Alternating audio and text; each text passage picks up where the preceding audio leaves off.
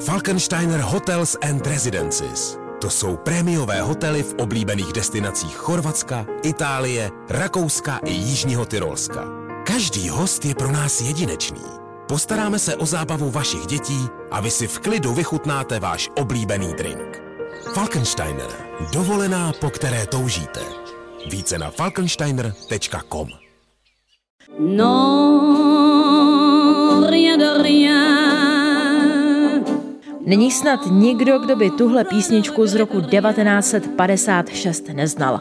Málo kdo ale ví, že ji zpěvačka Edith Piaf vůbec nechtěla. Skladatel, který ji pro ní napsal, ji zastihl zrovna v období, kdy jí bylo 45 let a vypadala jako troska. Měla velké deprese, zničená alkoholem, morfiem, nešťastnými láskami a také nemocemi.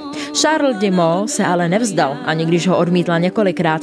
Nakonec byla nadšená. Už po pár taktech skladatel musel hrát píseň v překladu Ničeho nelituj několikrát dokola.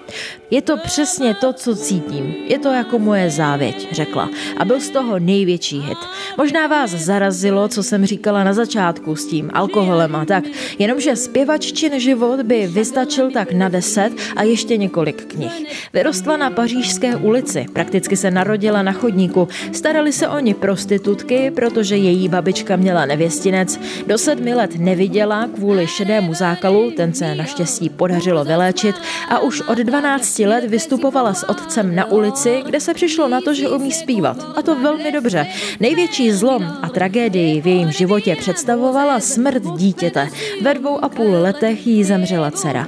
Edith Piaf později začala zpívat v kabaretu a přišel úspěch. Měla přezdívku Malý vrabčák. A to proto, že měřila jen 140 cm. U těch tragických osudů jsme ale neskončili. Její velká láska zemřela při pádu letadla a tím se rozjeli eskapády s milenci, autonehody a závislost na morfiu, v neposlední řadě alkohol a rakovina jater. Pro bulvár situace snů. A jsme na začátku našeho příběhu v roce 1960. Tři roky na to zemřela. Na pohřeb přišlo 100 tisíc lidí.